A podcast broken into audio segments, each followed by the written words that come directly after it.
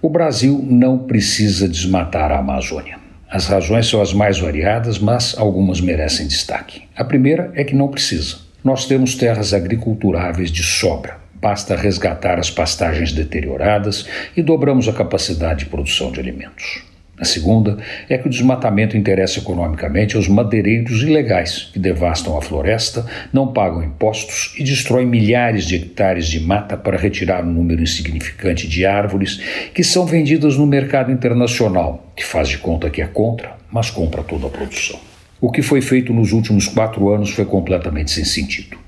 O principal resultado é que o Brasil, de líder das ações pela proteção do meio ambiente, se transformou no párea do mundo porque nossa imagem ficou totalmente chamuscada pela fumaça das queimadas que tomaram as telas do planeta, dizendo que os culpados pelas mudanças climáticas são os brasileiros.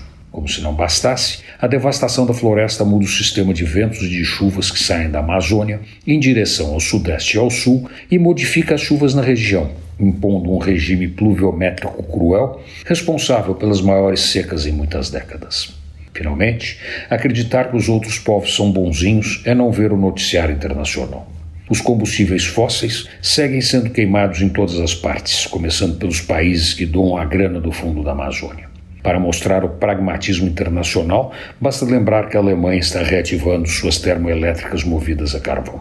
Resumindo, não destruir a Amazônia é bom para o planeta, bom para o Brasil, bom para todos. Mas não imagine que seremos os heróis do mundo. Os outros querem que a gente se dane. Primeiro, sempre, vem eles. Antônio Penteado Mendonça, para a Rádio Dourado e Crônicas da Cidade.com.br.